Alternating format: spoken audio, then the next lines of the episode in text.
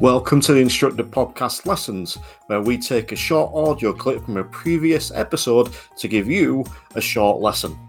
Enjoy. When you first went to using an electric car, did that, were you originally teaching in a manual and then you went? I was, yeah. So um, I switched over to focusing just on um, special needs and such like in twenty eleven, but I was in a manual.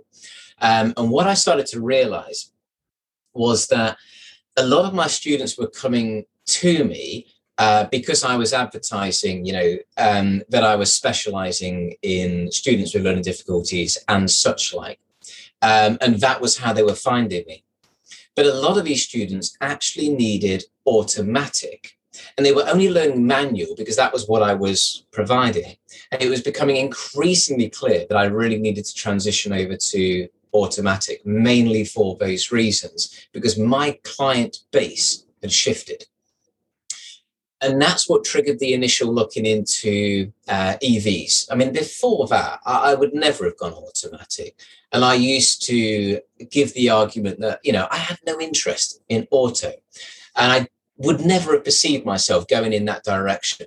And my market, you know, my inquiries were all manual. It felt like it was all manual. But once you start to advertise that you are automatic, you know, for me, that really opened the floodgates.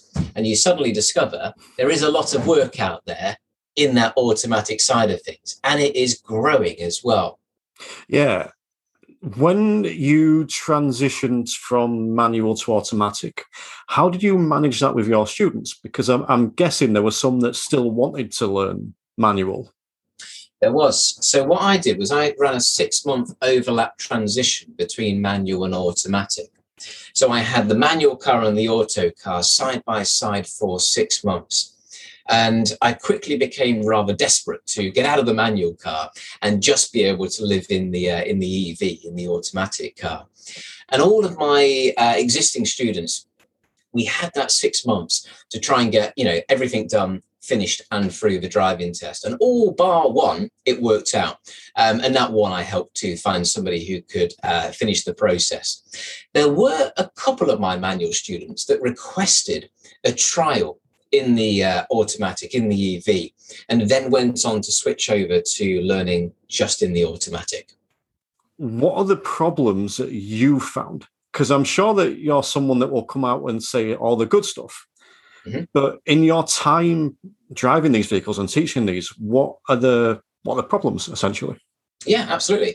Um, okay, so overwhelmingly, it's been a very, very positive experience. But the very first uh, E V that I had was a uh, what's called a twenty-four kilowatt hour Nissan Leaf. So it's quite an early model. Um, and you're looking at a range of around eighty miles, which is quite limiting for a driving instructor. Now, because I was very keen to do this, I was prepared to adapt my day around the car. So I was, you know, building in brakes to allow the car to recharge. But, the, you know, most of us would not be happy doing that, understandably, taking your time uh, out of the day for the car. However, you know, the modern generation of E Vs are pretty much broken past those issues um, as the range of the vehicle, you know, is, is tripled, quadrupled now.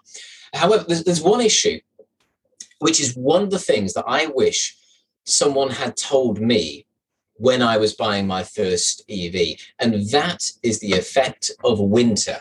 Now, in winter, what we find is that the range of the vehicle is more affected than with combustion.